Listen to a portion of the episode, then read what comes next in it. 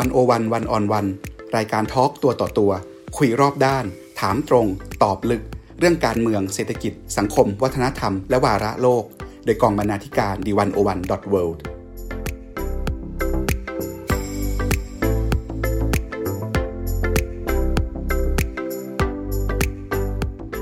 สวัสดีครับคุณผู้ฟัง ตามนิยามขององค์การสหประชาชาติ สังคมไทยได้เข้าสู่การเป็นสังคมสูงวัย หรือ Aging Society คือมีสัดส่วนผู้สูงอายุหรือคนอายุ 60 ปีขึ้นไปเกิน 10%มานานแล้วนะครับ ตั้งแต่ปี 2547 นู่นเลย ปัจจุบันตามตัวเลขของสภาพัฒน์เรามีจำนวนผู้สูงอายุประมาณ 12 ล้านคนนะครับคิดเป็น 18%ของประชากรทั้งหมด ใกล้การเป็นสังคมสูงวัยโดยสมบูรณ์เต็มทีและคาดว่าในอีก 20 ปีจากนี้ เราจะกลายเป็นสังคมสูงวัยแบบสุดยอด คือมีผู้สูงอายุประมาณ 20 ล้านคน คือเกิน 30%ของประชากรทั้งหมด โจทย์เรื่องสังคมสูงวัยจึงเป็นเรื่องใหญ่ของประเทศ น่าสนใจว่าในยุคโควิด -19 โจทย์เรื่องนี้เปลี่ยนแปลงไปอย่างไร วิกฤตครั้งนี้คลี่ให้เราเห็นปัญหาอะไรเกี่ยวกับสังคมสูงวัย และเราต้องคิดใหม่หรือคิดต่อเรื่องอะไรบ้าง วันโอวันวันออนวันวันนี้ สนทนากับศาสตราจารย์ ดร วรเวศสุวรรณรดา อดีตคณะบดีคณะเศรษฐศาสตร์ จุฬาลงกรณ์มหาวิทยาลัย และอดีตคณะบดีวิทยาลัยประชากรศาสตร์ จุฬาลงกรณ์มหาวิทยาลัย นักวิชาการที่ศึกษาวิจัย เรื่องสังคมสูงวัยมาอย่างต่อเนื่อง ผมปกป้องจันวิทย์ดำเนินรายการครับ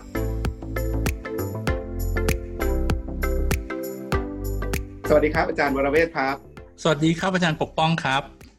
อาจารย์ครับ เมื่อเราพูดถึงการรับมือสังคมสูงวัย โจทย์สำคัญของประเทศไทยในเรื่องนี้มีอะไรบ้างครับอาจารย์ และโจทย์เหล่านั้นมันเปลี่ยนแปลงไปยังไงในยุคโควิด -19 ครับ คือถ้าจะว่าไปแล้วเนี่ยที่ผม ได้ทั้งทำงานวิจัยนะครับต่อเนื่องมาตลอด แล้วก็ได้มีส่วนร่วมนะครับในหลาย ๆ เวทีทั้งเวทีวิชาการ แล้วก็เวทีของหน่วยงานราชการ ก็คิดว่าทิศทางหรือว่าโจทย์นะฮะใช้คำของอาจารย์คือโจทย์เนี่ยที่สำคัญเนี่ยผมคิดว่ามันมีสี่เรื่องนะครับ เท่าที่ตกผลึกแล้วเนี่ยเรื่องแรกเนี่ยใหญ่ ๆ เลยก็คือทำยังไงให้ผู้สูงอายุเนี่ยมีคุณภาพชีวิตที่ดีในมิติต่างๆ ซึ่ง ปัจจุบันเนี่ยผมคิดว่าทั้งทางวิชาการเองแล้วก็ทางหน่วยงานราชการหรือว่ารัฐบาลเนี่ยนะครับ ก็แบ่งเป็นมิติทางเศรษฐกิจสุขภาพ สังคม แล้วก็เรื่องสภาพแวดล้อม ซึ่งก็ทั้งในบ้านแล้วก็นอกบ้านนะครับ ยาวยาวไปถึงสภาพแวดล้อมของเมืองด้วยนะครับ อันนั้นเป็นเรื่องแรก เรื่องที่สองก็คือว่าจะทำยังไงให้ผู้สูงอายุในอนาคต นะพวกเรานี่แหละให้ที่จะเตรียมความพร้อมผมยัง ผมก็ยังก็ทำยังไงให้พวกใครคนรุ่นเราเนี่ยนะครับได้ได้เตรียมความพร้อมในการก้าวเข้าสู่สังคมสูงวัยในในมิติต่างๆ ที่ที่กล่าวมาแล้วนะครับ แล้วก็เรื่องที่สามเนี่ยจริง ๆแล้วเอ่อต้องขอบคุณนะปกป้องที่ใช้คำว่าสังคมสูงวัยเนาะครับ ผมว่าคิดว่าเรื่องเรื่องสำคัญอีกเรื่องหนึ่งของสังคมสูงวัย มันไม่ใช่เป็นเรื่องของวัยใดวัยหนึ่งอย่างผู้สูงอายุนะครับหรือวัยทำงาน แต่มันเป็นเรื่องของสังคม เพราะฉะนั้นเนี่ยประเด็นที่ 3 ที่เป็นโจทย์สำคัญ คือทำยังไงให้สังคมของเราเนี่ยมีใช้ภาษาอังกฤษคือ vitality ความกระปี้กระเป๋านะครับโดยเฉพาะอย่างยิ่งทำยังไงให้ประชากรที่มีแนวโน้มที่จะมีน้อยลงเนี่ยคือมีน้อยลงไม่เป็นไรแต่ให้มีคุณภาพนะครับทำให้ ทุนมนุษย์ทุนมนุษย์เนี่ยมีความกระปี้กระเป๋าเพื่อรองรับสังคมสูงวัยให้ได้ รองรับการเปลี่ยนแปลงให้ได้นะครับแล้วก็โจทย์สำคัญสุดท้ายก็คือเรื่องระบบต่างๆ โดยเฉพาะยิ่งระบบการเงินการคลัง ที่จะรองรับสังคมสูงวัยทำยังไงให้มันมีความเรียกว่ารองรับได้ทั้งในแง่ของความครอบคลุมนะฮะสร้างสร้างหลักประกันที่ครอบคลุมนะครับ แล้วก็ เพียงพอแล้วก็ตัวระบบการเงินการคลังเองก็ต้องยั่งยืนนะครับ ผมคิดว่าโจทย์ใหญ่ ๆ เนี่ยมันมันคือสี่ข้อเนี่ยครับ ครับเมื่อกี้อาจารย์พูดถึงการใช้คำอาจารย์ชมว่าผมใช้คำสังคมสูงวัยอาจารย์ก็เลยถูกใจจริงผมใช้คำนี้เพราะอ่านหนังสือชานชราของอาจารย์นี่แหละ เพราะอาจารย์บอกว่าไม่อยากให้คนเรียกว่าสังคมผู้สูงอายุ แต่อยากให้คนใช้คำว่าสังคมสูงวัยเวลาคุยเรื่องเหล่านี้ อยากให้อาจารย์ขยายความให้ท่านผู้ฟังนิดนึงครับว่า ไอ้คำสังคมสูงวัยเนี่ยมันสำคัญยังไง มันสะท้อนอะไร อะไรคือความแตกต่างเรื่องการใช้คำตรงนี้ครับ คือคือจริง ๆแล้วเนี่ยพอพอเราไปใช้คำว่าสังคมผู้สูงอายุเนี่ยบางบางทีคนคนฟังคนรับสาร ก็อาจจะไปทำความเข้าใจโดยอัตโนมัติว่ามันเป็นเรื่องของผู้สูงอายุนะครับ ไม่เกี่ยวกับเรานะครับมันคือไม่เกี่ยวกับเด็ก ไม่เกี่ยวกับคนวัยทำงาน ไม่เกี่ยวกับ คนอายุ 45 50 แต่ว่าเป็นเรื่องของคนอายุ 60 70 80 อย่างเงี้ยนะครับแต่จริงๆแล้วเนี่ยกระบวนการเปลี่ยนแปลงทางประชากรเข้าสู่สังคมสูงวัยเนี่ยผมก็เรียนรู้จากนักประชากรศาสตร์นะครับว่ามันคือเรื่องของการเปลี่ยนแปลงทั้งตัวจำนวนแล้วก็สัดส่วนของประชากรกลุ่มต่างๆ ไปพร้อม ๆกัน การที่สังคมไทยเนี่ยมีจำนวนและสัดส่วน ประชากรสูงอายุเพิ่มขึ้นเนี่ยมันเกิดไปพร้อม ๆ กับการที่เรามี ประชากรเด็กนะครับแล้วที่มีจำนวนแล้วก็สัดส่วนลดลงนะครับประชากรวัยทำงานก็ช่วงอายุสัก 15 ถึง 59 อันนี้ก็แล้วแต่นิยามนะครับ แต่คือวัยประมาณนี้นะครับเขาก็จะมีจำนวนแล้วก็สัดส่วนที่อาจจะคงที่หรือว่ามีแนวโน้มที่จะลดลง เพราะฉะนั้นเนี่ยมันมันเป็นเรื่องของการเปลี่ยนแปลงของคนทุกรุ่นนะครับนะฮะไปพร้อม ๆ กันแล้วจริงๆแล้ว การเปลี่ยนแปลงอันเนี้ยมันมี ผลกระทบต่อสังคมในภาพใหญ่ด้วย ไม่ใช่แต่ตัวผู้สูงอายุเท่านั้น เพราะฉะนั้นการที่เราใช้คำว่าสังคมสูงวัยเนี่ยอยากอยากผมเลย แล้วก็จริงๆนักวิชาการนะครับแล้วจริงๆหลังๆมานี้หน่วยงานราชการเองก็หันมาใช้คำนะสังคมสูงวัยนะครับมากกว่าที่จะใช้คำว่าสังคมผู้สูงอายุเพื่อจะบอกว่ามันเป็นเรื่องของทุกคนในสังคม แล้วก็เป็นเรื่องของสังคมมากกว่าประชากรกลุ่มใดกลุ่มหนึ่ง ครับ อาจารย์ให้โจทย์สำคัญมา สี่โจทย์เลยอยากให้อาจารย์ตรวจการบ้านนิดนึงว่าสี่โจทย์ที่สำคัญในการเปลี่ยนผ่านสู่การเป็นสังคมสูงวัยเนี่ยที่ผ่านมารัฐไทยและสังคมไทยเนี่ยทำการบ้านตอบโจทย์เรื่องเหล่านี้ได้ดีมากน้อยขนาดไหนครับ เริ่มตั้งแต่เรื่องเนี่ยทำยังไงให้ผู้สูงอายุมีคุณภาพชีวิตที่ดีทั้งในมุมเศรษฐกิจสุขภาพ และสังคม และก็เรื่องสิ่งแวดล้อมเรื่องการออกแบบเมืองด้วย คือจริง ๆแล้วเนี่ยนะครับถ้าถ้าจะ พูดตรงไปตรงมา อันนี้คือก็ไม่ได้เอาใจใคร เพราะว่าจริง ๆ ก็ปากไม่ค่อยดีเท่าไหร่ แต่ว่าเรื่องสังคมสูงวัยเนี่ยผมต้องบอกว่ารัฐบาลไทยก็ทำมาต่อเนื่องจริง ๆ นะครับ แม้แม้ว่ามันจะมีปัญหาความขัดแย้งอะไรต่างๆ นานาในตลอดช่วงเวลาที่ผ่านมาเนี่ยแต่ก็แต่ก็ต้องยอมรับว่าเรื่องของการเตรียมการรองรับเนี่ยเราก็เตรียม ผมผมคิดว่าเป็นสิบสิบปีครับเรื่องเรื่องนี้ มีตั้งแต่การสร้างองค์ความรู้การเตรียมในระดับแผนนโยบาย แล้วก็การลงไปปฏิบัติ ผมยกตัวอย่างนะครับอย่างอย่างเช่นเรื่องของการทำให้ผู้สูงอายุมีคุณภาพชีวิตที่ดีเนี่ยถ้าในระดับนานาชาติก็มักจะพูดกันอยู่สักประมาณ 3 เรื่องใหญ่ ๆ ก็คือเรื่องของหลักประกันในในทางการเงินในในยามชราภาพนะครับ ระบบบำเหน็จบำนาญนะครับ หรือว่าในเรื่องของการรักษาพยาบาล นะครับ หรือว่าในเรื่องของการดูแลนะครับชีวิตกิจวัตรประจำวันต่างๆ เวลาที่ผู้สูงอายุเนี่ยช่วยเหลือตัวเองไม่ได้จะทํำยังไง เรื่องการดูแลผู้สูงอายุสามเรื่องนี้ผมคิดว่ากรณีของประเทศไทยเนี่ยเราก็ไปได้ดีพอสมควรนะอย่างยกตัวอย่าง เช่น เรื่องรักษาพยาบาลเราไม่ต้องพูดถึงนะครับ ว่าวันนี้เราก็มีเรื่องของหลักประกันสุขภาพทั่วหน้า นะครับ ประชาชนทุกคนสามารถเข้าถึงบริการสุขภาพได้กก็อาจจะมีเรื่องของความแตกต่างความเหลื่อมล้ำระหว่างระบบที่ยังมีอยู่ แต่ว่าในในแง่ของการเข้าถึงบริการสุขภาพเนี่ยวันนี้เราก็คงคงไม่ต้องพูดพูดถึงแล้วนะครับ เพราะฉะนั้นเรื่องนี้ก็เคลียร์ไปได้ เรื่องที่สองนะครับเรื่องของระบบบำเหน็จบำนาญเนี่ยจริง ๆ แล้วระบบในภาพรวมของประเทศไทยเนี่ยมันมันมีหลายระบบย่อยมากๆ นะครับถ้าทุกท่านนึกออกเบี้ยยังชีพ เอ้ยบำเหน็จบำนาญข้าราชการนะครับ แล้วก็ยังมีกบขนะครับ มีประกันสังคมนะฮะแล้วมีกองทุนสำรองเลี้ยงชีพ กองทุนการออมแห่งชาติเนี่ยฮะชื่อเหล่านี้จริง ๆ แล้วมันคือเป็นส่วนหนึ่งของหลักประกันทางการเงินของพวกเราตอนสูงวัยนะครับ เรามาถึงจุดที่ว่าเราผมใช้ขออนุญาตใช้ภาษาอังกฤษแล้วกันเนาะเราเราเรามีสิ่งที่เรียกว่า universality of protection ก็คือว่าประชาชนไทยทุกคนเนี่ยวันนี้เราเรามีหลักประกันตรงนี้ โดยโดยระบบสำคัญสองระบบก็คืออระบบบำนาญข้าราชการ และระบบเบี้ยอย่างชีพผู้สูงอายุ ถามว่าทำไมผมถึงพูดแบบนี้ เพราะว่าในการมีสิทธิ์รับเบี้ยอย่างชีพผู้สูงอายุเนี่ยเขาเขียนไว้ว่าคนที่จะมีสิทธิ์รับก็คือไม่ใช่ข้าราชการบำนาญ แล้วก็ไม่ไม่ได้เงินเดือนจากจากรัฐ ก็คืออาจจะอย่างเช่นต่ออายุหรืออะไรอย่างเงี้ยนะทำยังยังคงทำงานรับเงินเดือนอยู่ กลุ่มเนี้ยจะจะไม่ได้เบี้ยอย่างชีพ เพราะฉะนั้นแปลว่าอะไรแปลว่า เมื่อเมื่อไหร่เราอายุถึงหกสิบนะครับเราจะกลายคือถ้าเป็นข้าราชการก็เป็นข้าราชการบำนาญหรือถ้าคนที่ทำงานต่ออายุยังทำงานรับเงินเดือนจากหลวงอยู่ ก็ก็ได้รับเงินรายเดือน แต่คนที่ไม่ใช่กลุ่มเนี้ยทุกคนจะได้เบี้ยอย่างชีพ อ๋อตอนนี้ระบบ ตอนนี้ระบบเบี้ยอย่างชีพทำงานเป็นยังไงครับ อาจารย์ ขนาดพอไหมกลไกการทำงานที่ผ่านมามีอะไรที่คือคือจริงๆเบี้ยเบี้ยยังชีพเนี่ยถามว่าเงินมันเยอะไหมมันก็ไม่ได้เยอะหรอกมันคือหกร้อยถึงหนึ่งพันบาทเนาะตามต่อเดือนราย แล้วก็ได้ตามอายุนะเป็นระบบขั้นบันไดนะก็ก็จริง ๆ ก็มีเสียงว่าเออมันมันไม่พอนะครับ แต่ว่าผมคิดว่าประเด็นตรงเนี้ยว่ามันมันควรจะเป็นเท่าไหร่ มันก็อาจจะคิดได้แหละว่าพันหนึ่งได้ไหมสองพันได้ไหมสามพันได้ไหม แต่ว่าผมคิดว่าการที่จะบอกว่าเบี้ยยังชีพควรเป็นเท่าไหร่เนี่ย ผมคิดว่าจริงๆมันมีเงื่อนไขสำคัญอยู่อันหนึ่งก็คือว่าประเทศไทยเนี่ยเรามีระบบบำนาญแบบนี้หลายระบบ แต่บ้านเราเนี่ยยังไม่เคยมีกลไกใดที่มองตรงนี้ในภาพรวม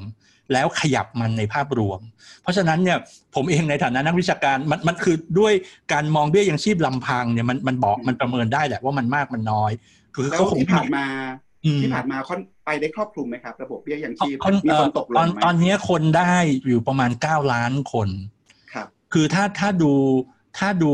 จากการสำรวจนะฮะอันนี้ไม่ไม่ใช่เป็นการสัมมโนนะครับ แต่เป็นการสำรวจประชากรสูงอายุ โดยสำนักงานสถิติเนี่ยที่ถามว่าผู้สูงอายุท่านไหนได้รับบำนาญท่านไหนได้รับเบี้ยยังชีพเนี่ย ตรงนี้รวมกันเนี่ยมันเก้าสิบเปอร์เซ็นต์อัพแล้วแสดงว่า coverage ของของการรับเอ่อเรียกว่าเงินโอนจากภาครัฐ เพื่อการยังชีพยามชราภาพเนี่ยมันเกิน 90%ทีนี้ในส่วนที่ยังตกหล่นเนี่ยจริง มันก็ยังบอกได้ไม่ชัดหรอกครับว่ามันมันคือตกหล่นคือไม่ไม่ได้มาลงทะเบียนรับ ก็อาจจะมีนะฮะอาจจะมีเอ่ออย่างเช่นแบบอยู่คนเดียวแลนแค้นมาก ๆ ไม่มีใครพามา แต่ว่าจริง ๆ ต้องอันนี้ก็ต้องให้เครดิตองค์กรปกครองส่วนท้องถิ่นเขาก็พยายามดึงเข้ามาในระบบมากที่สุดเท่าที่จะเป็นไปได้ แล้วก็จริง ๆ แล้วเบี้ยยังชีพเนี่ยมันเป็นระบบต้องต้องขึ้นทะเบียน เพราะฉะนั้นถ้าถ้าท่านไม่ไม่อยากจะรับก็ได้ เพราะมันเงินเศรษฐี มหาร้อยล้านพันล้านก็อาจจะบอกว่าเงินหกร้อยพันหนึ่งไม่ใช่เงินสลักสำคัญอะไร เขาก็ไม่ได้มาลงทะเบียน เพราะฉะนั้นคดอีกประมาณเกือบเกือบสิบเปอร์เซ็นต์นะครับจากการสำรวจนะครับประชากรสูงอายุในประเทศไทยที่บอกที่ยังยังบอกว่าไม่ไม่ไม่ได้อยู่ใน coverage ของบำนาญหรือเบี้ยยังชีพเนี่ยจริง ๆ ก็ก็ยังไม่ชัดนะครับว่าเขาเขาไม่มารับ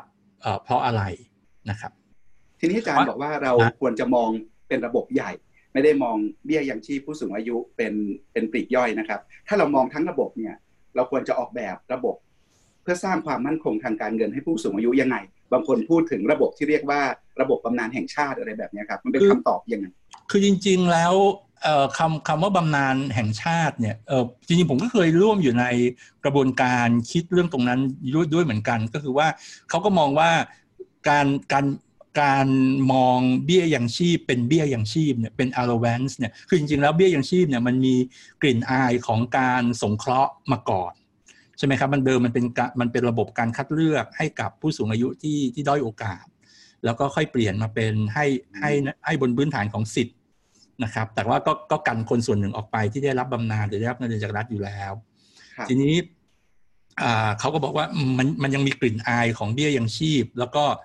ของของเรื่องการสงเคราะห์เพราะฉะนั้นเนี่ยจริง ๆ แล้วตรงนี้มองว่ามันคือบำนาญพื้นฐานไปเลยดีไหม นะอย่าอย่าไปมองว่ามันเป็นเรื่องของเบี้ยเพื่อการยังชีพหรืออะไร แต่ว่ามันเป็นเงินบำนาญเพื่อการดำรงชีวิตในยามชราภาพ เพราะฉะนั้นมันมันก็อาจจะเป็นการมองด้วยความคิดอีกแบบหนึ่งที่จะทำให้มันมันเอ่อเรียกว่าไปทำอะไรกับมันได้มากขึ้น แต่ทีเนี้ยผมมองว่าบ้านเราในในระบบคือแม้ว่าจะเป็นเบี้ยยังชีพอยู่เนี่ยจริง ๆ แล้วระบบบำนาญในภาพใหญ่ๆเนี่ยมันเป็นระบบบำนาญแบบเอ่อ multi-layer ถ้าถ้าใช้คำของ World Bank เนี่ยเขาใช้คำว่า multi-pillar นะครับแต่ว่าพอใช้คำว่า pillar เนี่ยคนไปมองเป็นเสา แต่จริง ๆ แล้วโดย sense ของ World Bank เนี่ยเขาหมายถึงเป็นระบบหลายชั้นนะครับอย่างเช่น อย่างเช่นผมผมก็ชอบยกตัวอย่างผมเองเนี่ยว่าผมเองเป็นพนักงานเป็นอาจารย์มหาวิทยาลัยที่มีฐานะเป็นพนักงานมหาวิทยาลัยไม่ใช่ข้าราชการ เพราะฉะนั้นตัวผมเองเนี่ยด้วยกฎกติกาในปัจจุบันเมื่อไหร่ผมถึง 60 ผมจะได้เบี้ยยังชีพหกประมาณ 600 บาท นะครับแล้วผมเป็นสมาชิกกองทุนประกันสังคมนะซึ่งผมเป็นสมาชิกกองทุนประกันสังคมของสังคมตั้งแต่ผมอายุห้าสิบอ่าสามสิบนะครับเพราะฉะนั้นผมก็จะเป็นสมาชิกประกันสังคมเนี่ยสามสิบปี ผมจะได้สิทธิประโยชน์ชราภาพจากประกันสังคมเนี่ยประมาณห้าพันสองร้อยห้าสิบบาทนะครับแล้วเพราะฉะนั้นเนี่ยผมก็จะได้เป็นชั้น ๆ อย่างเงี้ย แล้วก็มหาวิทยาลัยที่ผมอยู่จุฬาลงกรณ์มหาวิทยาลัยก็ ในฐานะนายจ้างก็ทำกองทุนสำรองเลี้ยงชีพให้ เพราะฉะนั้นผมก็จะมีอีกอีกชั้นหนึ่งเป็นสามชั้นนะครับเพราะฉะนั้นเนี่ยพอพอเป็นแบบเนี้ยนะครับถ้าเรามองมองใส่มองด้วยแว่นเดียวกันต่อข้าราชการข้าราชการก็จะมีเงินบำนาญข้าราชการกับกบขนะครับ แล้วก็กลุ่มที่ไม่ใช่ลูกจ้าง ก็คือไม่ใช่ลูกจ้างแบบผม ไม่ใช่ข้าราชการอย่างเช่นพี่วินแท็กพี่วินมอเตอร์ไซค์คนขับแท็กซี่ เกษตรกรนะครับได้รับเบี้ยอย่างชีพแล้ว เขาก็ยังสามารถสมัครเป็นสมาชิกกองทุนการออมแห่งชาติได้อีก เพราะฉะนั้นเนี่ยไอไอระบบบำนาญหลายชั้นแบบนี้จริงๆแล้วมันเกิดขึ้นในในในระบบแล้วล่ะ เพียงแต่ว่าภาพใหญ่ของมันเนี่ยมันยังไม่เคยถูกมองอย่างเป็นเอกภาพนะฮะแล้วก็ทิศทางเวลาเวลามันจะมีการเปลี่ยนแปลงอะไรเนี่ยมันต่างคนต่างคิด หน่วยงานเจ้าของเรื่อง ถ้าเราจะปฏิรูปมันให้มีความเป็นเอกภาพมากขึ้นเนี่ยต้องทำยังไงครับอาจารย์ผมคิดว่า step แรกที่จริง ๆ ตอนนี้ขยับไปแล้ว ก็คือว่ามันจำเป็นต้องมี single authority ในการมาดูตรงนี้นะครับก็ก็คือจริง ๆ ตอนนี้ก็มีความพยายามที่จะเรียกว่าผลักดันในเรื่องของคล้ายๆกับคณะกรรมการบำเหน็จบำนาญแห่งชาติ ที่ที่จะมาเป็นคณะกรรมการนโยบาย ที่จะมาดูภาพตรงนี้นะครับว่ามันควรขยับไปยังไง เพราะว่าจริง ๆ แล้วในในระบบตรงนี้ทั้งหมดอะ มันจะประกอบด้วยระบบที่แหล่งเงินมาจากภาษี อย่างเบี้ยยังชีพบำนาญข้าราชการ หรือว่าแหล่งเงินมาจากการประกันสังคม เป็นการลงขันด้วยกันก็คือก็คือประกันสังคม หรือว่าบางระบบเนี่ยเป็นเรื่องของบนพื้นฐานการออม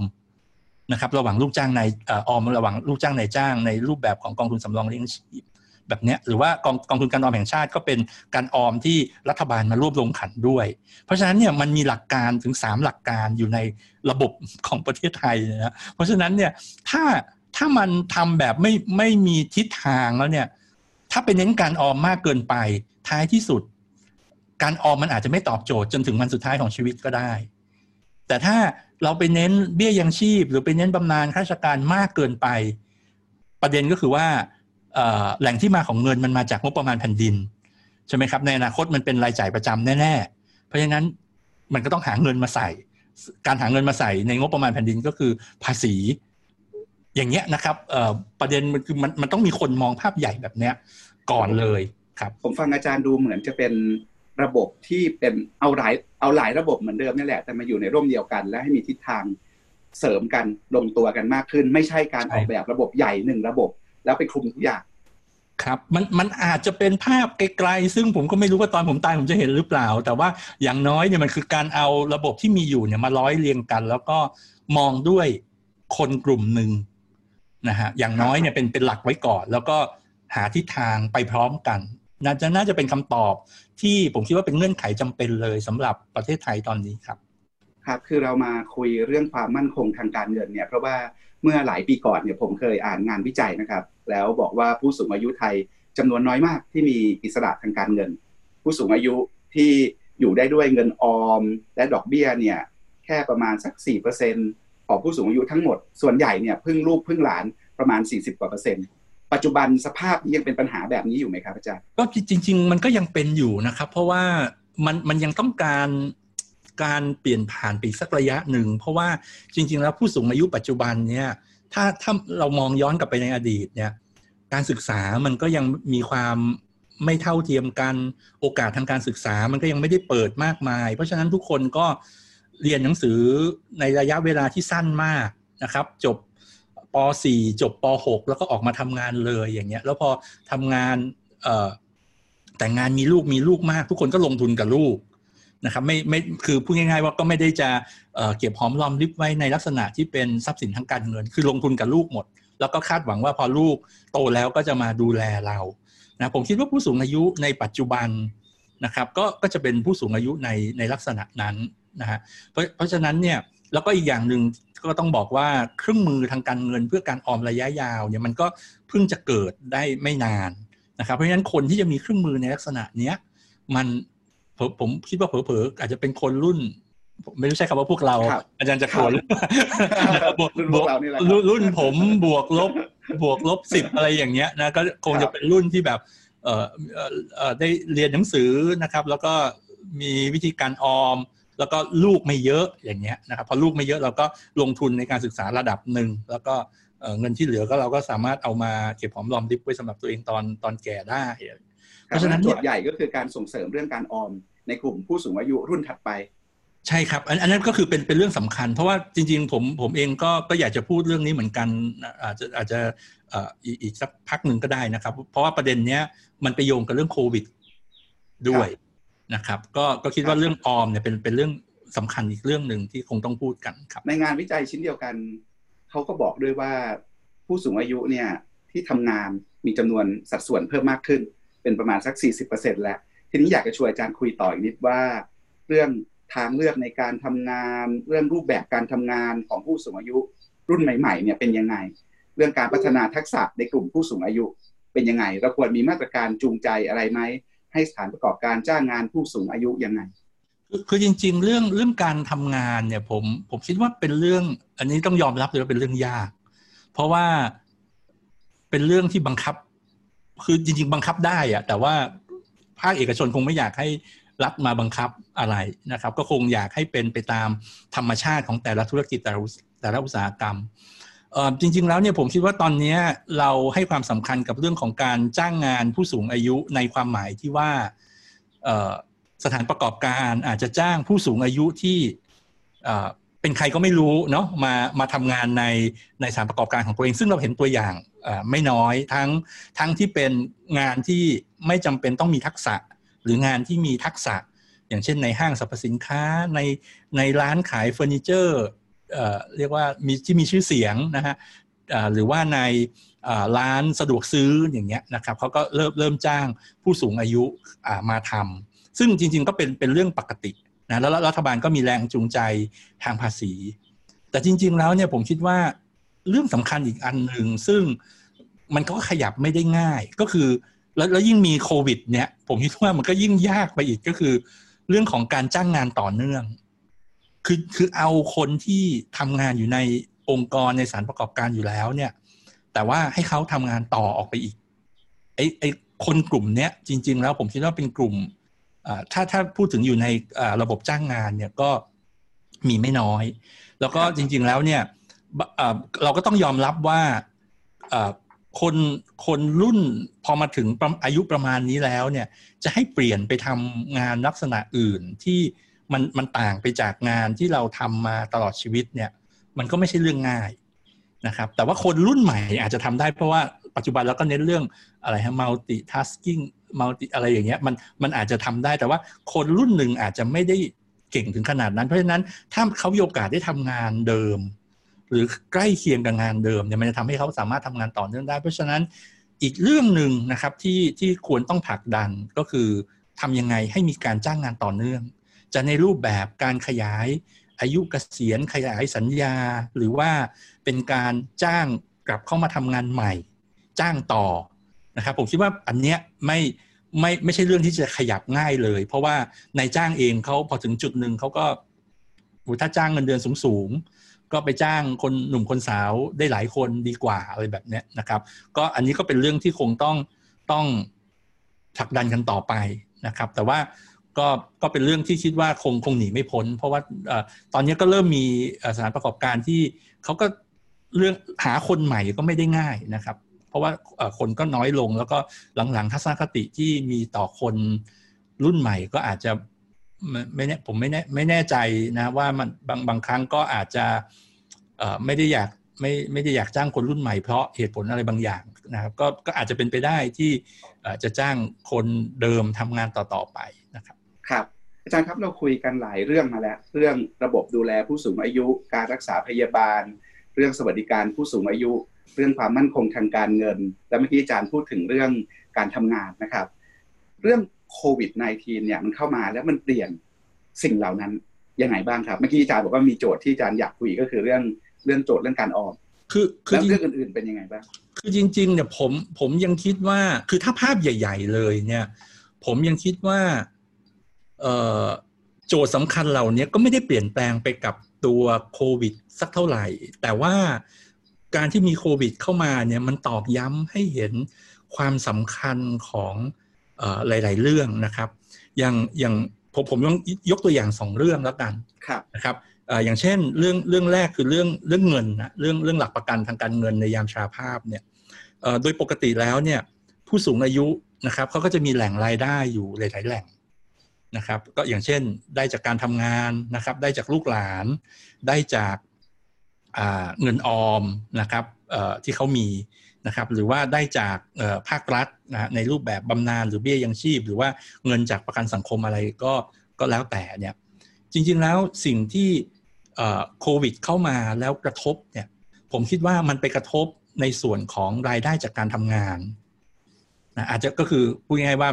ผู้สูงอายุเดิมขายของได้นะครับ ก็อาจจะไม่ได้มีโอกาสขายหรือว่าก็ก็อาจจะตกงานเหมือนกัน ลูกหลานเองก็ได้รับผลกระทบ นะครับเพราะฉะนั้นในในส่วนตรงนี้นะครับมันจะเป็นแหล่งรายได้ที่ที่ได้รับผลกระทบจากโควิดตรงๆ เพราะฉะนั้นแปลว่าอะไรแปลว่า ที่เหลือสองแหล่งก็คือเรื่องของการออมกับเรื่องของบำนาญเนี่ยมันสะท้อนให้เห็นเลยครับว่าในสถานการณ์แบบนี้มันทำหน้าที่ช่วยสมูทคือทำให้การใช้จ่ายการดำรงชีวิตเนี่ยมัน smooth ได้ ถ้าผู้สูงอายุยังมี บำนาญมีเบี้ยยังชีพ หรือว่ายังมีเงินออมอยู่ เพราะฉะนั้นเนี่ยตรงเนี้ยมันเลยตอกย้ำอะครับว่าแม้ว่าในสถานการณ์โควิดเนี่ยนะครับเรื่องนี้ก็ก็คือยังยิ่งให้เห็นความสำคัญเลยว่ามันมันจำเป็นมากๆนะครับเพราะฉะนั้นเพราะฉะนั้นอย่างเบี้ยยังชีพเนี่ยวันนี้เราบอกว่าหกร้อยพันหนึ่งเงินน้อย แต่ว่าถ้าเทียบกับศูนย์นะมันมันก็มันก็ไม่ไม่ไม่ไม่แย่ละนะครับ แต่ว่าในอนาคตก็อาจจะต้องต้องคิด คิดใหม่เหมือนกันเกี่ยวกับเรื่องนี้ แล้วก็เรื่องการออมนะครับว่าเออเราก็คงจำเป็นที่จะต้องออให้ความสำคัญกับเรื่องการออม ทั้งเพื่อยามชราภาพ แล้วก็เพื่อยามฉุกเฉินแบบนี้เหมือนกันนะอันอันนี้คือคือเรื่องหนึ่งที่ผมคิดว่ามันสะท้อนให้เห็นความสำคัญของเรื่องเรื่องนี้แม้จะมีโควิด หรือไม่มีโควิด แล้วยิ่งมีโควิด ยิ่งชัดนะครับกับอีกกับอีกเรื่องหนึ่งคือเรื่องทักษะทักษะในการทำงาน คือมันก็มันก็ย้ำอีกอีกครั้งหนึ่งว่าการที่เราทำอะไรเป็นมากกว่าหนึ่งอย่าง เป็นเรื่องสำคัญ แล้วก็อาจจะจำเป็นที่จะต้องเตรียมการรองรับในทำนองนี้นะครับ เอาไว้ว่าอย่างเช่นถ้าอาชีพนี้ขายของปกติไม่ได้หันมาขายออนไลน์ได้อะไรแบบนี้นะครับผมผมคิดว่าในในเรื่องของการพัฒนาทักษะตัวเองตั้งแต่ เนิ่นๆเนี่ยให้สามารถทำงานได้หลายประเภทแล้วรองรับเหตุการณ์ต่างๆ ได้เนี่ยเป็นเป็นเรื่องสำคัญ เพราะฉะนั้นผมคิดว่าโควิดเนี่ยมันทำให้เรื่องเนี้ยหลักประกันทางการเงินในยามชราภาพนะครับเราหรือว่าเรื่องของการพัฒนาทักษะตัวเองในในตั้งแต่วัยหนุ่มวัยวัยกลางคนอย่างเงี้ยนะผมคิดว่าอันนี้มันเป็นเรื่องการเตรียมการเลย แล้วพอพอสมมติพอแก่ตัวไปถ้าเราไม่ได้เตรียมไว้ตั้งแต่ต้น จะให้มาปรับตัวมันก็คงยากแหละ นะผมผมคิดว่าอันนี้เป็นเป็นเรื่องเรื่องสำคัญ แล้วก็ในขณะเดียวกันพอพูดเรื่องเนี้ย มันก็สะท้อนให้เห็นว่าเรื่องความเหลื่อมล้ำนะฮะเรื่องความเหลื่อมล้ำเนี่ย มันก็ซ่อนอยู่ในในในเรื่องนี้เช่นเดียวกัน ผมผมจะใช้ตัวอย่างเดิมนะครับ เพื่อทั้งทั้งอาจารย์แล้วก็ผู้ฟังจะได้ได้ฟังได้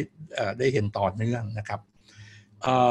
เรื่องเรื่องรายได้นะครับ ย้ำอีกทีก็คือรายได้จาก ของผู้สูงอายุเนี่ยอาจจะมีจากการทำงานจากลูกหลาน จากเงินออมจากจากทรัพย์สินต่างๆ พอพอโควิดมามามีผลกระทบกับรายได้จากการทำงาน หรือว่าตัวลูกหลานเนี่ยนะครับ แล้วก็ที่ผมบอกว่าเงินออมกับเรื่องบำนาญมันมีความสำคัญเนี่ย มันทำให้เห็นเลยว่ามันมีความเหลื่อมล้ำนะครับ ก็คือผู้สูงอายุเนี่ยอาจจะมีแหล่งรายได้ ที่หลากหลายแตกต่างกัน คือถ้าถ้าสมมุติว่าผมมีแหล่งรายได้อย่างที่ผมว่าเมื่อสักครู่สี่อย่างเนี่ยแม้ว่าผมจะทำงานไม่ได้ลูกหลานมันก็ได้รับผลกระทบ แต่ถ้าผมมีเงินออม ผมมีบำนาญอยู่ ก็ยังไม่เป็นไร แต่ถ้าผู้สูงอายุคนไหนที่ไม่ได้มีหลายแหล่งอย่างที่ผมว่า พอมันเจอผลกระทบแบบเนี้ยมันอาจจะตัดช่องทางในการมีรายได้ของเขาไปเลยก็ได้ เพราะฉะนั้น การมีแหล่งรายได้ที่แตกต่างกันระหว่างผู้สูงอายุเนี่ยผมก็คิดว่าเป็นอะไรที่น่าสนใจอันนี้จริง ๆ แต่ผมคิดว่าเป็นโจทย์วิจัยด้วยที่น่าน่าลองลงไปดูข้อมูลจริง ๆ ว่าไอแหล่งรายได้ของผู้สูงอายุเนี่ยมันมีความหลากหลายแค่ไหนครับนอกจากแหล่งรายได้ของผู้สูงอายุที่หลากหลายแล้ว ถ้าเรามองเรื่องมิติความเหลื่อมล้ำในการศึกษาเรื่องสังคมสูงวัยเนี่ยมันมีเรื่องอื่นอีกไหมครับอาจารย์ที่ที่ซ่อนอยู่อีก แล้วสถานการณ์โควิด -19 ฟังฟัง ดูจากอาจารย์เนี่ยเหมือนจะทำให้ปัญหาความเหลื่อมล้ำในเรื่องสังคมสูงวัยเนี่ยมันน่าจะหนักขึ้นด้วย ครับ ก็อีกอันหนึ่งที่ผมจะต่อก็คือเรื่องการปรับเพราะพอแหล่งรายได้แล้วใช่ไหมอันที่สองก็คือรายได้จากการทำงานเนี่ย ถ้าปรับตัวได้ใช่ไหมคือถ้าปรับตัวได้ ผมก็ยังยังคงมีรายได้จากการทำงานอยู่ ก็คือความสามารถศักยภาพในการเมนเทนไอแหล่งรายได้จากการรายได้จากการทำงานเนี่ยผมมีหรือเปล่า มันมันก็แพ้มันก็เป็นเรื่องความเหลื่อมล้ำของทักษะ ความสามารถในการปรับตัวของคน อย่างถ้ายกตัวอย่างเมื่อสักครู่นะครับว่าผมผมสามารถไปขายออนไลน์ได้ใช่ไหมแต่ก่อนขายอยู่ข้างถนน แต่ว่าคราวนี้ผมสั่งแกร็บสั่งอะไรได้ใช้อุปกรณ์ต่างๆเป็นนะครับปัญหาดิจิทัลดีวายอย่างเงี้ยนะครับที่คนมันมีความเหลื่อมล้ำในแง่ของการเข้าถึงเทคโนโลยีการใช้เทคโนโลยี ถ้าต่างกันปุ๊บ มันก็ทำให้แหล่งรายได้ตรงนี้หายไป แล้วผมคิดว่าบทเรียนจากโควิดตรงเนี้ย อันหนึ่งที่ที่ผมเห็นนะครับ ก็คือว่าไอ้เรื่องการปรับตัวเนี่ยบางครั้งตัวเราปรับตัวไม่ได้ แต่ถ้าเรามีซิสเต็มอะไรที่อยู่ข้างเราที่ช่วยเราได้เนี่ยมันก็สามารถสร้างโอกาสให้เราเหมือนกัน ผมจำชื่อชุมชนไม่ได้ ที่เขาเอ่อที่ที่หนุ่มที่โรงแรมเขาโรงแรมเขาไม่มีคนมาพัก แล้วมีคนหนุ่มสาวเยอะ แล้วก็ไปช่วยไปช่วยร้านค้านะคุณลุงคุณป้าที่อยู่ในชุมชนนั้นน่ะ ในการรับสั่งของรับสั่งอาหาร รับสั่งอะไร ผมคิดว่าตรงเนี้ยมันก็เลยเป็นประเด็นว่ามันไม่ใช่แต่เรื่องอการเข้าถึงเทคโนโลยีการใช้เทคโนโลยีเป็นแต่ว่าโซเชียลแคปิตอลอะครับ ทุนทางสังคมของพื้นที่ที่เราอยู่ตรงนั้นเนี่ยมันมีความเหลื่อมล้ำไหม ถ้าเราอยู่ในพื้นที่ที่คนช่วยเหลือเกื้อกูลการยึดโยงระหว่างคนมีหรือว่า เราโดยสถานการณ์ปกติไม่มี แต่ว่าพอถึงเหตุการณ์จะต้องมารวมกันสู้แบบนี้นะครับ รวมกันอยู่รอดเนี่ยแล้วแล้วมารวมกันได้ เชื่อมโยงกันได้ยึดโยงกันได้ มันก็อาจจะทำให้ผู้สูงอายุไม่ได้รับผลกระทบ จากการปรับตัวตรงนี้เหมือนกันเพราะมีคนหนุ่มคนสาวที่ หรือว่าคนคนวัยอื่น ๆ ในคอมมูนิตี้ที่เข้าไปช่วยได้เพราะฉะนั้นเนี่ยผมคิดว่าไอ้ความเหลื่อมล้ำนอกจากดิจิตอลดีวายแล้วเนี่ยไอ้ความเหลื่อมล้ำของ เรียกว่า ถิ่นที่อยู่ของเราอะผมคิดว่าอันนี้เป็นเป็นประเด็นเหมือนกัน แล้วก็ไม่ต้องพูดถึงเรื่องว่าเงินออมเนาะเงินออมทรัพย์สินเนี่ยมันคือมันคือความเหลื่อมล้ำมาตั้งแต่อดีตอะว่าว่าเราเรา อันนี้แต่ว่าอันนี้มันหลายปัจจัยนะว่าเราวางแผนได้ไหมเราเรารายได้ไม่พอที่จะออมหรือเปล่าเนี่ยผมคิดว่าไอ้เรื่องเงินออมเนี่ยความเหลื่อมล้ำมันมีแน่ๆนะครับ แล้วก็แต่ว่ามันมันเป็นผลพวงมาจาก อดีตอดีตการด้วยเหมือนกันแต่ว่าตั้งแต่หนุ่มสาว ตั้งแต่วัยทำงานเราวางแผนยังไง แล้วอาจารย์ศึกษาเรื่องเรื่องสังคมสูงวัยมานาน พอมาเจอโควิด -19 เนี่ยมันมีโจทย์วิจัยอะไรใหม่ๆผุดขึ้นมาบ้าง หรือว่ามีอะไรที่อาจารย์ไม่เคยคิด แล้วทำให้อาจารย์ต้องคิด มีอะไรที่มันเซอร์ไพรส์อาจารย์ในทางในทางวิชาการบ้างครับผมผมเอ่อผมมีอยู่สองเรื่องเนาะ อันนี้อันนี้ก็เอ่อผมคิดว่าผมมองคือจะเรียกเป็นโจทย์วิชาการหรือว่ามองเป็นเป็นทางออก อาจจะเป็นเรื่องเล็ก ๆ นะ แต่ผมคิดว่าผมเห็นมันจุดประกายบางอย่าง เรื่องแรกเนี่ยคือเรื่อง work from home work คือจริงๆเนี่ยปปัญหาอันหนึ่งที่ที่ในในบริบทสังคมสูงวัยเนี่ย คือจริง ๆแล้วกลุ่มคนที่เราเราเรียกเขาว่าแรงงานนอกระบบเนี่ย เขาเขามีรายได้ที่ไม่แน่นอนก็จริงนะรายได้ไม่สม่ำเสมอ แต่จริงหรือเปล่านี่ก็ไม่รู้นะบางเพราะว่าสำรวจก็ยากนะกลุ่มนี้ แต่ว่าเขาสิ่งที่เขา adjust ได้คือเวลา ครับแต่คนที่ adjust เวลาไม่ค่อยได้เนี่ยคือกลุ่มลูกจ้าง เพราะฉะนั้นเนี่ยประเด็นประเด็นอ่า work life balance ของกลุ่มลูกจ้างเนี่ยเป็นประเด็น ถามว่าผมอยากพูดอะไรคือว่า พอมันมีโควิดปุ๊บ มีเรื่องของการ work from home ถ้า ระบบการ work from home ของแต่ละสถานประกอบการแต่ละองค์กร แต่ละบริษัท มันสามารถสถาปนาขึ้นมาได้ ไม่คือนายจ้างเปิดใจกว้าง ลูกจ้างไม่โกงไม่อะไรแบบนี้นะครับ แล้วก็มีระบบประเมินชัดเจน อิงผลผลิต อิงผลลัพธ์ประเมินได้ ผมคิดว่ามันช่วยในเรื่องของการดูแลผู้สูงอายุที่บ้านพอสมควร ประเด็นหนึ่งที่ผมคิดว่าคนที่ทำงานเป็นลูกจ้างแล้วมีปัญหาในในในในในยุคนี้ก็คือว่า บางครั้งเขาต้องดูแลพ่อแม่ คือจริงๆมันปัญหาเดียวกับคล้ายๆเรื่องเด็กอะนะครับเขาต้องดูแลพ่อแม่แล้วบางแล้วบางครั้งคนก็เผชิญปัญหาว่า ฉันจะทำงานต่อดี หรือว่าฉันจะลาออกไปดูแลพ่อแม่ดี หรือว่าก็คอม p r o m i s e ทั้งคู่ไปด้วย ยอมแลกกับ productivity ต่ำๆ เลิกงานปุ๊บก็ต้องรีบกลับบ้าน หรือบางทีก็ต้องหมั่นลางานเพื่อพาพ่อแม่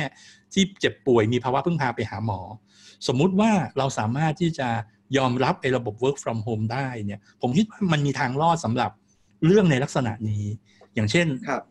คิดคู่กับการลาไปดูแลพ่อแม่หรือไม่ต้องมันจะไม่เป็นเรื่องการลาแล้ว แต่ว่ามันเป็นการยอมให้คนที่มีข้อจำกัดแบบเนี้ยสามารถดูแลพ่อแม่ได้อั นนี้โจทย์แรกระบบแล้วระบบ work from home เนี่ยยังเปิดโอกาสในการทำงานใหม่ ๆ ให้กับผู้สูงวัยด้วยไหมครับ เพราะว่าผู้สูงวัยเองก็ไม่ต้องเดินทางไปที่สถานประกอบการทำงานอยู่กับบ้านได้ด้วยก็อันนี้ก็ก็คงจะมีมันก็ขึ้นอยู่กับทักษะของของตัวผู้สูงอายุว่าว่าเขาทำอะไรได้นะครับ เพราะฉะนั้นแต่ว่าแต่ว่าผมคิดว่าโอกาสเนี่ยมันมันมันเปิดขึ้นเยอะเลยนะสำหรับไอการการมีการยอมรับ work from home อีกเรื่องหนึ่งที่ที่สองเรื่องที่สองที่ที่จุดประกายผมนะครับฟังแล้วอาจจะแปลกๆแต่ว่าผมผมกำลังคาดหวังแบบขอขอฝันแล้วกันนะอันเนี้ย กับสิ่งที่เรียกว่ารถพุ่มพวง คืออะไรครับอาจารย์รถรถพุ่มพวงก็ก็รถรถที่รถปิกอัพที่มีหลังคาที่พ่อค้าแม่ค้าไปเร่ขายสินค้าตามบ้าน ตามชุมชนตาม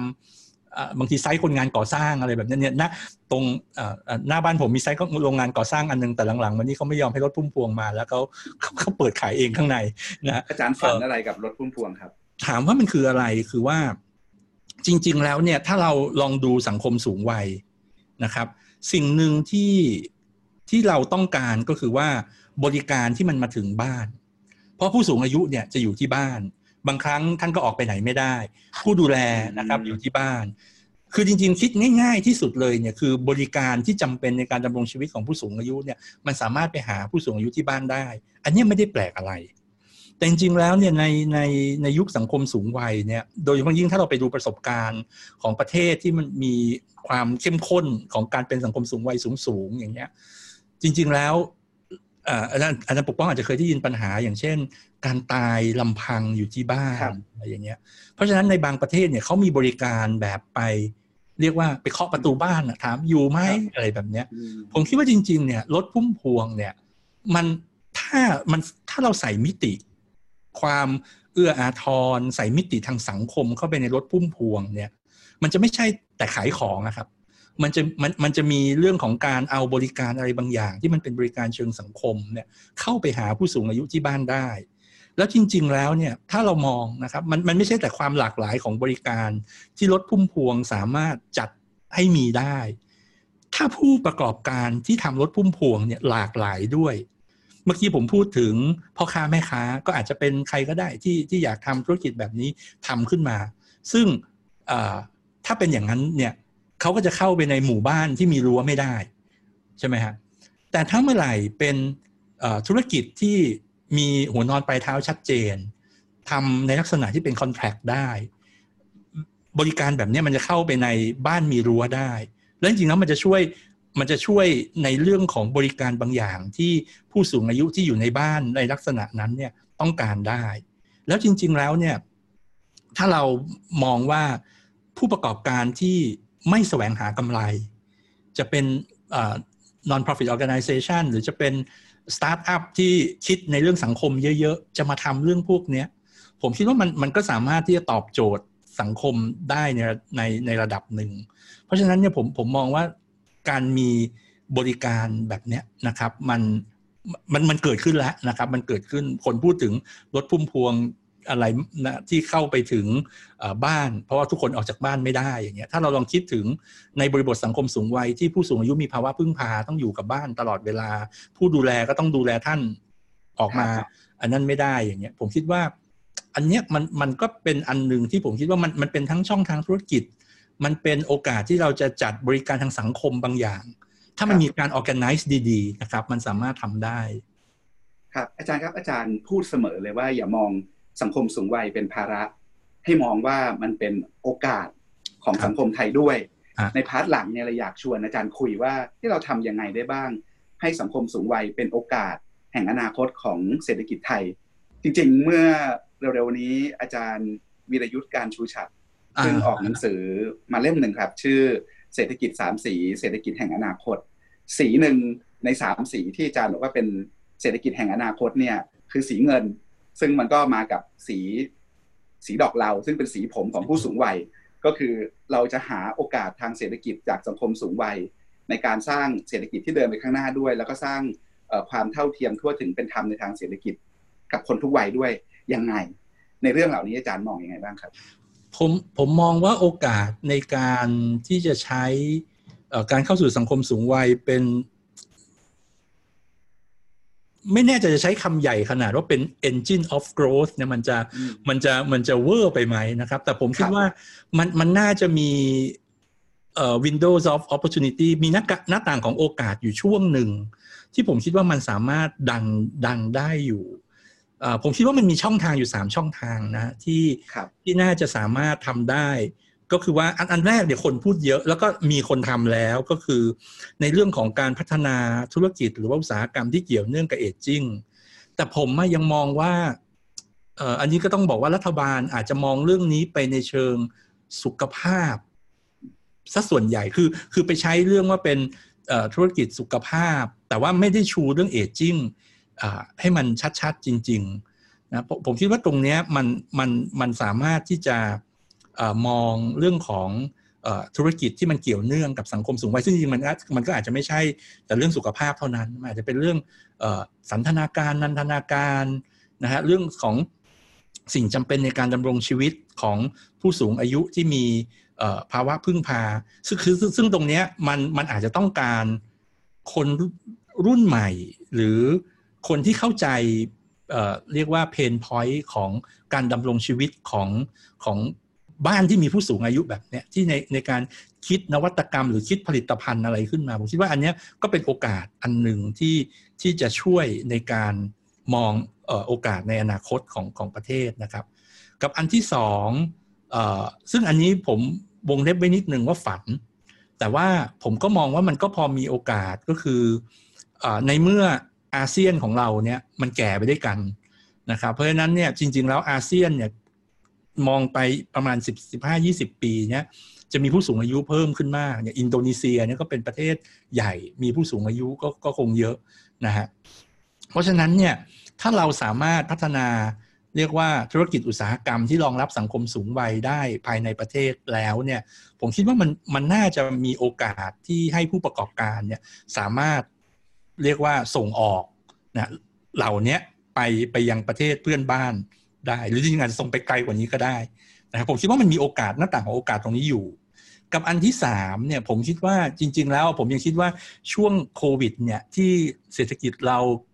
ตกสะเก็ดแน่นอนที่ตอนนี้ก็มีคนเริ่มพูดเผาหลอกเผาจริงเก็บกระดูกลอยอังคารอะไรอย่างเงี้ยนะครับ ผมคิดว่ามันมันน่าจะมองว่ามองคือมองมองในลักษณะว่าจะทำยังไงที่จะกระตุ้นเศรษฐกิจให้มัน ให้มันฟื้นขึ้นมา แล้วก็มีประโยชน์ในหลาย ๆ แง่มุม คือตอนนี้ก็พยายามที่จะเยียวยาชดเชยกับกับเรื่องของคนที่ได้ผลกระทบกันอยู่ ซึ่งก็เป็น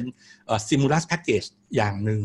แต่ผมคิดว่าเรารู้แน่ ๆ อยู่แล้วว่าใน 15-20 ปีข้างหน้าเนี่ยเราเราเป็นสังคมสูงวัยแบบสมบูรณ์แน่ ๆ เพราะฉะนั้นเนี่ยผมคิดว่าการเตรียมการในเรื่องของกายภาพ การพัฒนาเมือง ให้มันรองรับ คนจริงๆมัน for all เลยนะมันไม่ใช่แต่ผู้สูงอายุอย่างเดียวผู้พิการหรือว่าแม้กระทั่งเด็กนะครับ หรืออาจจะวัยอย่างพวกเราเนี้ยจริง ๆ ก็ถ้าถ้าสมมุติว่าเราสามารถพัฒนาสภาพแวดล้อมทางกายภาพ หรือพัฒนาเมืองที่รองรับสังคมสูงวัยได้โดยมองเป็นคล้ายๆกับ Public Investment นะฮะ Public Investment แล้วก็มันเหมือนกับสร้างเมืองกันเลยตอนนี้แล้วก็เป็นการกระตุ้นเศรษฐกิจไปในตัวนะฮะแล้วก็จริง ๆ แล้วมันตอบโจทย์ด้วย ผมคิดว่าตรงนี้มันมันก็อาจจะเป็นเป็นโอกาสอีกอันหนึ่งที่เราจะใช้เรื่องของบริบทสังคมสูงวัยเนี่ยมองเป็นโอกาสของประเทศนะเพราะเพราะผมคิดว่าเรื่องของการเปลี่ยนเมืองเพื่อรองรับสังคมสูงวัยเนี่ยมันคงไม่ได้ทำแบบประเดี๋ยวประดาวเสร็จ คือถ้าทำประเดี๋ยวประดาวเสร็จเนี่ยก็คือคงพัง แต่ว่ามันก็เปลี่ยนก็คงเปลี่ยนยาวเป็นสิบใช้เวลาสิบปีสิบห้าปีแน่ๆในการเปลี่ยน เพราะฉะนั้นเนี่ยผมคิดว่า อันเนี้ยก็เป็นเป็นเป็นสิ่งที่ผมมองเป็นโอกาสนะอย่างน้อยเนี่ยสามช่องทางที่ว่าเนี่ยก็คือ เป็นเป็นเรื่องของโอกาสของสังคมสูงวัยสำหรับประเทศไทย ครับอาจารย์ให้การบ้านเพื่ออนาคตมาเพียบเลย ทีนี้รัฐไทยต้องเคลื่อนยังไงครับ อาจารย์บอกว่าที่ผ่านมารัฐก็ทำหน้าที่ไปได้ระดับหนึ่งแล้ว แต่ถ้าเราจะไปต่อจะตอบฝันของอาจารย์ทำมันให้เป็นจริงได้เนี่ย รัฐไทยควรต้องทำอะไรเพิ่มเติมบ้าง อะไรความท้าทายของรัฐไทย คือคือจริง ๆ ตอนนี้เรื่องเรื่องแผนหรือว่าทิศทางสำหรับรองรับสังคมสูงวัยในเรื่องของคุณภาพชีวิตผู้สูงอายุนะครับ แล้วก็อาจจะรวมไปถึงเรื่องของการเตรียมตัวเนี่ย ผมคิดว่ามันทำไประดับหนึ่งทำทำไปอย่างต่อเนื่องแล้วแหละนะครับก็ก็อย่างที่ที่ผมบอกอย่างเช่นเรื่องของความมั่นคงทางการเงินในยามชราภาพเนี่ยมันก็ก็มีมีเรียกว่า แผนอยู่ อย่างเช่นมีคณะกรรมการบำเหน็จบำนาญแห่งชาติ หรือว่ากองทุนสำรองเลี้ยงชีพจะทำให้มันเป็นบังคับไหมหรือว่ากองทุนการนอมแห่งชาติยังยังไม่ค่อยดึงดูดเท่าไหร่จะปรับปรุงผมคิดว่าตรงตรงนี้มันมีมันมีทิศทางที่ที่ชัดของมัน มันมันรอเวลาที่จะขยับไปอีกอีกอีกก้าวหนึ่งแต่ว่าผมคิดว่าที่สำคัญที่เป็นหัวใจแล้วยังขยับอยู่ยาก ก็คือท้องถิ่นนะครับท้องถิ่น ซึ่งซึ่งจริง ๆ วันวันนี้เราต้องยอมรับเลยว่า ท้องถิ่นเนี่ยมีบทบาทในเรื่องของการดูแลผู้สูงอายุ เยอะอาจจะไม่ใช่เรื่องการดูแลอย่างเดียว บทบาทเกี่ยวกับผู้สูงอายุ เยอะขึ้นมาก แล้วก็ทรัพยากรเขาพอไหมครับเออไม่พอแต่ผมคิดว่าบ้านเราเนี่ยดีตรงที่ว่าเรายังเราเรายังพยายามที่จะใช้ประโยชน์จาก ชุมชนหรือจิตอาสาอยู่ ซึ่งผมก็คิดว่ามันก็คงตอบโจทย์ได้ไม่ร้อยเปอร์เซ็นหรอก เพราะว่าท้ายที่สุดพอมันเป็นวอลันทารี่เนี่ยมันมันมีข้อจำกัดของมัน แต่ว่าอย่างน้อยเนี่ยถ้าเรามองพื้นที่นะครับเป็นเป็นหน่วยหน่วยหนึ่งเนี่ยมันมีทั้งองค์กรปกครองส่วนท้องถิ่น ซึ่งเปรียบเสมือนออแกไนเซอร์ในการในการเรียกว่าสร้างแพลตฟอร์มนะฮะมีชุมชนก็คือมีคนที่ที่ยังเห็นความสำคัญของ พื้นที่ของตัวเอง ให้ความสำคัญกับคนที่มีที่ที่เรามียึดโยงอยู่ด้วย แล้วก็ที่สำคัญก็มีอย่างเช่น หน่วยงานราชการส่วนภูมิภาค อย่างเช่นโรงพยาบาลส่งเสริมสุขภาพตำบลอยู่ มันมันมีรีซอสแบบนี้ครับที่อยู่ในในพื้นที่แล้วก็มันเกิดปฏิสัมพันธ์กันอย่างอย่างถ้าถ้ายกตัวอย่างที่เป็นเคสที่ประสบความสำเร็จ อย่างเช่นที่ลำสนธิอย่างเงี้ยนะครับเขาดูแลผู้สูงอายุที่มีภาวะพึ่งพาติดเตียงด้วยกันจน ที่เกิดเป็นลำสนธิโมเดล แล้วก็การการนำมาซึ่งการมีนักบริบาลชุมชนก็ก็มีตัวอย่างมาตรงนั้น ผมคิดว่าตัวอย่างแบบนี้มันมันมี practice ในประเทศไทยเนี่ยเยอะขึ้นมากที่เป็นการร่วมมือกันระหว่างองค์กรปกครองส่วนท้องถิ่น แล้วก็หน่วยงานราชการในระดับภูมิภาคแล้วก็ชุมชน ซึ่งซึ่งเป็นการทำงานในลักษณะที่เป็นการประสานงานเป็นแพลตฟอร์ม ซึ่งจริง ๆ แล้วเนี่ยถ้าเราดูในหลาย ๆ ประเทศนะครับที่ เรียกว่าเป็นรุ่นพี่เราในเรื่องสังคมสูงวัยไม่ต้องไปไกลถึงขนาดยุโรป เอาญี่ปุ่นเกาหลีใต้ไต้หวันอย่างเงี้ยนะครับ จริง ๆ กลุ่มพวกเนี้ยท้ายที่สุดอะเขากลับมาหา communityเขากลับมาหา community แม้ว่าเขาจะให้รัฐมีบทบาทในในในเรื่องหลาย ๆ เรื่องนะครับ มากมายก็ตามแต่ท้ายที่สุดเขากลับมาหา community โดยมีองค์กรปกครองส่วนท้องถิ่นเนี่ย นะครับแต่ละแต่ละประเทศมันอาจจะมีบริบทในทางการบริหารราชการในส่วนท้องถิ่นไม่เหมือนกัน แต่ว่าท้ายที่สุดเนี่ยหน่วยหน่วยที่อยู่ในระดับพื้นที่เนี่ยเขากลายมาเป็น organizer ที่จัดการ resource ทั้งหมดในพื้นที่เพราะฉะนั้นผมคิดว่าเรียกว่าเป็นชาเลนจ์แล้วกันนะใช้คำว่าความท้าทายอันหนึ่งของของสังคมไทยในอนาคตเนี่ยก็คือตัวองค์กรปกครองส่วนท้องถิ่นว่า เราจะยอมให้องค์กรปกครองส่วนท้องถิ่นเนี่ยมามีบทบาทหลัก ซึ่งวันนี้นะครับเขาอย่างเช่นเรื่องเบี้ยยังชีพ แต่เบี้ยยังชีพเนี่ยจริงๆมันเป็นการมอบหมายงานจากรัฐบาลกลางไป แต่ว่าในเรื่องของการดูแลเชิงสุขภาพเขาก็ร่วมมือกับรพสตในการในการดูแลเชิงสังคมจริง ๆ อันเนี้ยผมคิดว่าเป็นโจทย์สำคัญ เพราะดูแลเชิงสังคมเนี่ยมันมีทั้งดูแลจริง ๆ กับงานลักษณะ development งาน support ให้เขามี ให้ให้ผู้สูงอายุเนี่ยมีศักยภาพหรือว่าให้ให้ไม่ตกอยู่ในภาวะพึ่งพาครับมันมีบทบาทตรงเนี้ยที่จะบอกว่าเป็นเรื่องสุขภาพก็ไม่ใช่ แต่มันเป็นเรื่องเชิงสังคมที่จริงเขามีบทบาทได้อย่างดี แล้วก็บางครั้งอาจจะไม่ใช่เขาเป็นคนทำเอง แต่ว่าเขา organize ให้มันเกิดเเรียกว่ากิจกรรมขึ้นมาในพื้นที่ เพราะฉะนั้นเนี่ยผมคิดว่าตรงเนี้ยเราจะยอมที่จะให้อำนาจให้ อำนาจอย่างเดียวคงไม่พอเนาะอาจจะต้องรีซอสให้อะไรให้เขาลงไปแล้วก็เป็นนกลไกในการทำเรื่องอผู้สูงอายุเนี่ยให้ชัดเจนนะครับมากขึ้นกว่านี้นะเพราะฉะนั้นดูอาจารย์ดูตัวอย่างในหลายประเทศแล้วเนี่ยคิดว่ามีบทเรียนอะไรที่น่าสนใจบ้างครับ นอกเหนือจากเรื่องการกลับมาที่ชุมชน ถ้าเราดูเพื่อนบ้านของเราดูประเทศใกล้เคียงในเอเชียตะวันออกอย่างญี่ปุ่นอย่างเกาหลีใต้เนี่ย เจอนวัตกรรมเชิงนโยบายอะไร หรือเจอพื้นฐานเชิงนโยบายอะไรที่จะเป็นสังคมสูงวัยที่มีคุณภาพเนี่ย รัฐต้องทำชุมชนต้องทำคือจริงๆบางเรื่องเอกชนต้องทำบอกบอกให้ชัดนะว่าจะให้องค์กรปกครองส่วนท้องถิ่นทำอะไรเกี่ยวกับเรื่องผู้สูงอายุ ครับ อันนี้คือคือเป็นการเป็นการแบ่งบทบาท รัฐบาลกลางกับท้องถิ่นในเรื่องของผู้สูงอายุนะครับ ให้มัน ชัดแล้วก็มีทิศทาง คือตอนนี้มันมันไปทีละนิดทีละนิดทีละนิด คืออถูกบ่นอะไรก็ทำถูกบ่นอะไรก็ทำแต่ว่าท้ายที่สุดเนี่ยมันเห็นชัดๆอยู่แล้วครับว่าอีก 15 ปี 20 ปีเราเราหนีไม่พ้นแน่ๆนะครับ เพราะฉะนั้นวันนี้ไอ้ภาพภาพตรงเนี้ยที่จะให้องค์กรปกครองส่วนท้องถิ่นมีบทบาทนะเป็นคือจริงๆเขาเขาเป็นออแกไนเซอร์ที่ดีได้นะครับ ส่วนใครที่จะทำอาจอาจจะรอพอสตก็อาจจะยังอยู่ ส่วนภูมิส่วนส่วนภูมิภาคก็ได้แต่เพียงแต่ว่ามันต้องบอกให้ชัดนะครับว่าให้องค์กรปกครองส่วนท้องถิ่นเขาทาอะไร แล้วก็จริง ๆ แล้วเนี่ยเอกชนคืออีกอีกภาพหนึ่งที่ที่ในอนาคตเนี่ยที่มันชัดๆ แน่ ๆ เลยก็คือ ผู้สูงอายุอาจจะมีความหลากหลายมากขึ้น แล้วก็จะไม่เหมือนกับผู้สูงอายุในวันนี้นะครับ ก็จะจะเป็นพวกผมเป็นอะไรนี่แหละนะฮะเพราะฉะนั้นเนี่ยประเด็นก็คือว่า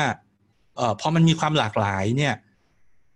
รัฐลำพังเนี่ยไม่สามารถตอบโจทย์ได้หมด เพราะฉะนั้นเนี่ยมันผมคิดว่าบทบาทของอ่าเรียกเรียกว่าอาจจะไม่ใช่ผมผมยังไม่อยากใช้คำว่าภาคเอกชนในในลักษณะที่เป็น for profit เนาะแต่ว่ามันมันเป็นภาคที่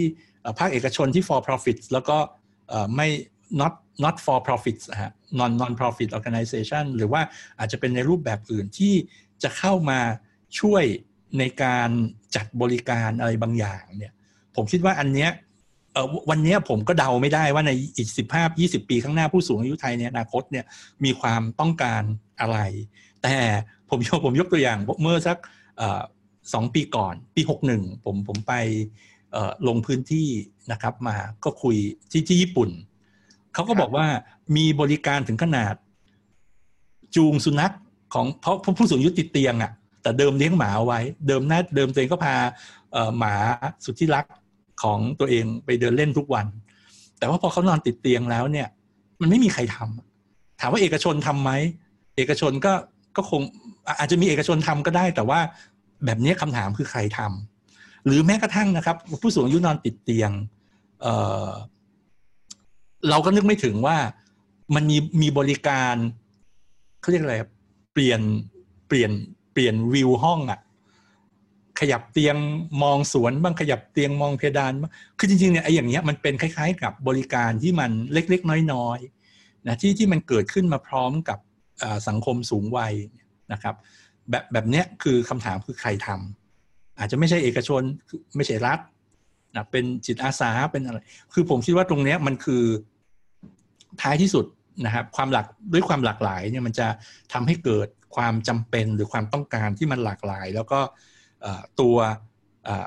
รัฐเอกชนนะครับชุมชน จิตอาสา อาสาสมัครอะไรก็แล้วแต่เนี่ยจะเข้าไปตอบโจทย์ตรงนั้นเนี่ยยังไง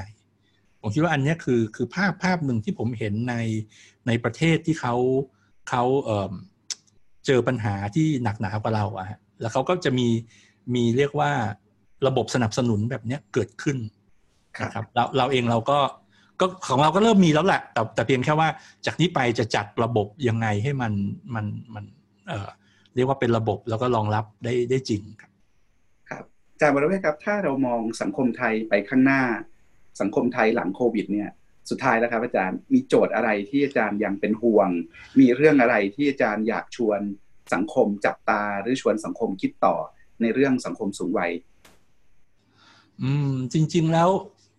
จริง ๆ หลายเรื่องผมก็ก็ก็พูดไปแล้วนะครับ มันถ้าจะลองอทบทวนอีกทีก็คืออการการเกิดโควิดครั้งเนี้ย มันทำให้เราเห็นเลยว่า การเตรียมความพร้อมเนี่ยเป็นเรื่องสำคัญนะครับคือคือจริง ๆ ในสถานการณ์ปกติมันก็สำคัญอยู่แล้ว แต่ว่าโควิดเนี่ยมันทำให้เราเห็นความสำคัญยิ่งยิ่งขึ้นไปอีก ไม่ว่าจะเป็นเรื่องของการเตรียมการเรื่องการออม นะครับหรือการพัฒนาทักษะตัวเองให้มันรองรับการเปลี่ยนแปลงให้ได้ ซึ่งอันนี้มันมาแบบไม่ต้องไม่ต้องกลางตำราพูดเลยครับ คือทุกคนทุกคนเห็นหมดนะครับ เพราะฉะนั้นเนี่ยตรงนี้มันจะทำจริงได้ยังไงนะครับการเพราะฉะนั้นอันนี้ผมคิดว่าเป็นเป็นเรื่องสำคัญ แล้วก็มันก็จะไปโยงกับเรื่องของความมั่นคงทางเศรษฐกิจในในยามชราภาพของผู้สูงอายุนะครับ ท้องถิ่น นะครับท้องถิ่นจะมีบทบาทในสังคมสูงวัยเนี่ยยังไง ผมคิดว่าอันนี้เป็นเป็นโจทย์สำคัญ แล้วก็คือท้ายที่สุด ตรงนี้ก็อาจจะไม่ค่อยกล้าพูดหรือไม่กล้าตัดสินใจกันด้วยนะครับเพราะว่าจริงมันก็คงจะไปโยงกับหลายเรื่อง แต่ว่ามันค่อนข้างเห็นชัดแล้วว่าท้องถิ่นเนี่ยมีมีบทบาทสำคัญแน่ ๆนะครับ เราจะดันให้เขามาทำตรงนี้อย่าง เต็มภาคภูมิ แล้วก็ไม่ใช่มีอำนาจอย่างเดียวมีรีซอสเพียงพอนะอันนี้จะทํำยังไง ผมคิดว่าอันนี้ก็เป็นเป็นหัวใจสำคัญ แล้วก็แล้วก็สุดท้ายนะครับ ผมคิดว่ารัฐคนเดียวตอบโจทย์สังคมสูงวัยไม่ได้นะฮะไอความหลากหลายของโจทย์เนี่ยนะเรารู้อยู่แล้วว่ามันมีแน่ ๆ อันนี้ผมก็ไม่โทษรัฐแต่ว่าใครนะที่จะเข้ามามีส่วนในการแก้ปัญหาตรงเนี้ย ผมคิดว่าอันนี้ก็เป็นเป็นเรียกว่าความคาดหวังนะเนาะว่าจะมีใครในลักษณะไหนที่ที่จะมาช่วยจัดการปัญหาบางเรื่อง ที่ทุกเราก็คงไม่โยนทุกอย่างให้รัฐแน่ ๆ อยู่แล้วนะครับ อันนี้ก็ก็เป็นอีกอีกสิ่งหนึ่งที่อยากให้ให้ลองคิดกันนะครับครับ วันนี้ขอบพระคุณอาจารย์วรเวทมากครับ อาจารย์ครับยินดีครับ เราสูงวัยไปด้วยกันอย่างแข็งแรงนะครับ อาจารย์ ครับยินดีครับก็ก็ต้องให้รอดจากโควิดด้วยก่อน ครับครับ และนี่คือรายการวันโอวันวันออนวันนะครับ พบกับรายการของเราได้ใหม่ในโอกาสหน้า วันนี้อาจารย์วรเวทและผมลาไปก่อนครับ สวัสดีครับ สวัสดีครับ